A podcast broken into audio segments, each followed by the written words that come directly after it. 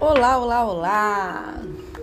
Para quem está assistindo aqui, essa é uma tiragem sobre a deusa que vai te acompanhar esse mês, mês de fevereiro de 2023.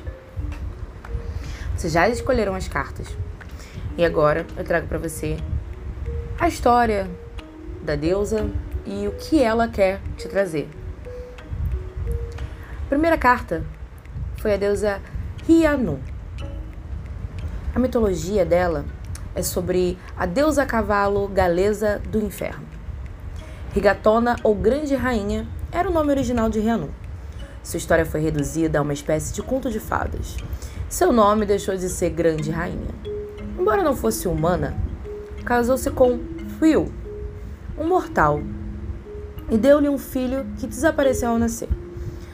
As donzelas que atendiam esfregavam o sangue de um animal de estimação no rosto de Rhiannon e a acusaram de ter comido o filho. Rhiannon foi condenada a carregar todos os hóspedes do marido nas costas. Quando seu filho reapareceu, depois de sete anos, todos viveram felizes para sempre. Essa carta, ela traz Rhiannon entrando de galope na sua vida para ensiná-la a lidar com a dúvida. Duvidar de alguém ou de alguma coisa quando seus instintos lhe dão um sinal de alerta é saudável. Ficar todo o tempo duvidando de si mesma é negar-se. Isso não ajuda muito. O melhor modo de trabalhar com a dúvida é transformá-la em questionamento. Duvidar de si mesma não leva a nada. O questionamento traz respostas.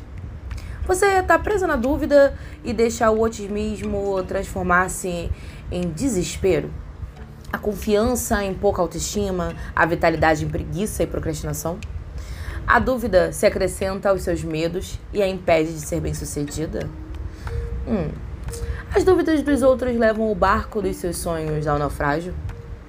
Talvez, no que se refere ao mundo exterior, você precise exercitar um pouco mais de ceticismo em vez de confiar cegamente. Rhiannon lhe diz para não permitir que a dúvida mine o seu sagrado. Questione-se em vez de duvidar. E você vai obter resposta de que precisa para prosseguir no seu caminho rumo à totalidade. A nossa segunda deusa é a deusa Sulis.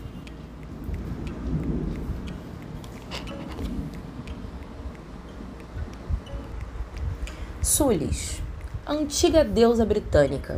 Ela pode ser invocada ou visitada em seu espaço-santuário em Bath, para saúde e cura. Dizem que suas águas são milagrosas, têm a capacidade de curar.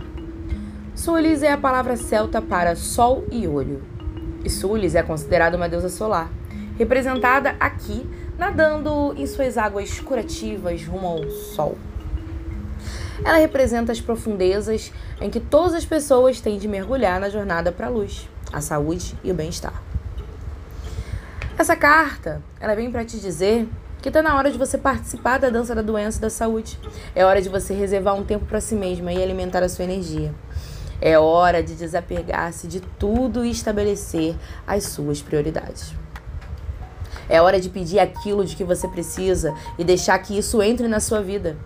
Dê a si mesmo o direito de buscar ajuda e apoio para o seu processo de cura. A doença é o corpo pedindo que você descanse, saia ou apenas viva com simplicidade. A doença é um modo de ficar frente a frente com o que não está mais funcionando e uma oportunidade para mudar isso. Você tem ignorado os próprios pedidos por mais tempo, mais espaço, mais atenção? Talvez você tenha estado ocupada demais atendendo às necessidades das outras pessoas, deixando as suas por último. Talvez a doença seja o único modo de sair de uma situação confusa e dolorosa. Você sente alguma resistência para entrar na dança da doença, saúde? Alguma culpa?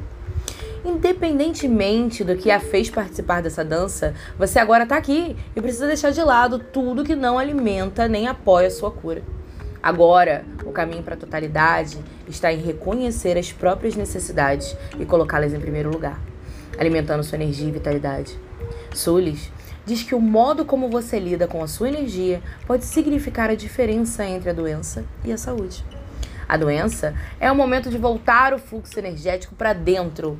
A saúde é um modo e um momento de concentrar a energia no exterior. Para quem escolheu a terceira carta, a terceira carta fala sobre Coatlicue. Coatlicue, ou saia de serpente, é a mãe de todas as divindades astecas. Ela recebeu esse nome porque usa uma saia de cascavéis que balançam. É adorada como uma mãe da terra, da vida e da morte. Certo dia, ela encontrou plumas com penugem branca e, colocando-as sobre o peito, ficou grávida. Quando os outros deuses, seus filhos, descobriram a gravidez, juraram matá-la para impedir que o recém-nascido os suplantasse.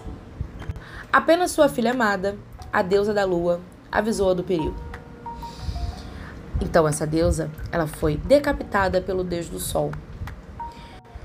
Então, Coatlicue, de luto, colocou a cabeça luminosa da filha no céu.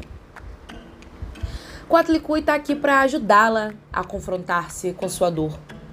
Ela está aqui para lhe contar que não existe modo de fugir à dor, nem lugar onde esconder-se dela. O caminho para a totalidade está em passar pela dor. Você tem sentido medo de enfrentar o sofrimento, de aceitar a dor e passar pelo processo de luto que ele vai trazer? Você tem se escondido da dor, fingindo que está tudo bem? Talvez o seu medo da dor seja tão grande que você permanecerá nela durante toda a sua vida. Você conseguiu superar parte da sua dor, mas não toda. Então, esporadicamente, ela pega você assim, despercebida. Talvez você esteja se apegando a uma situação que precisa ser deixada para trás, com medo da dor que isso causaria. Imprescindível para o processo de cura que você sinta dor. Está na hora de pedir ajuda aos amigos e à família. A vida é perda e perda faz parte da vida. As estações mudam e tudo está em estado de transição. E mesmo a dor, se encarada plenamente, finalmente diminuirá a intensidade. Com o tempo, você se sentirá mais forte e animado. Um dia, suas feridas cicatrizarão. Lembre-se que o processo demora o tempo necessário e de que o tempo de tristeza é diferente. Coatlicue diz para você sentir a dor para que a cura possa vir. Eu espero que você tenha gostado dessa tiragem do mês de fevereiro sobre as nossas deusas, do oráculo da deusa. Essa foi uma leitura sobre o significado da carta. É isso. Tenham um bom fevereiro e um bom carnaval.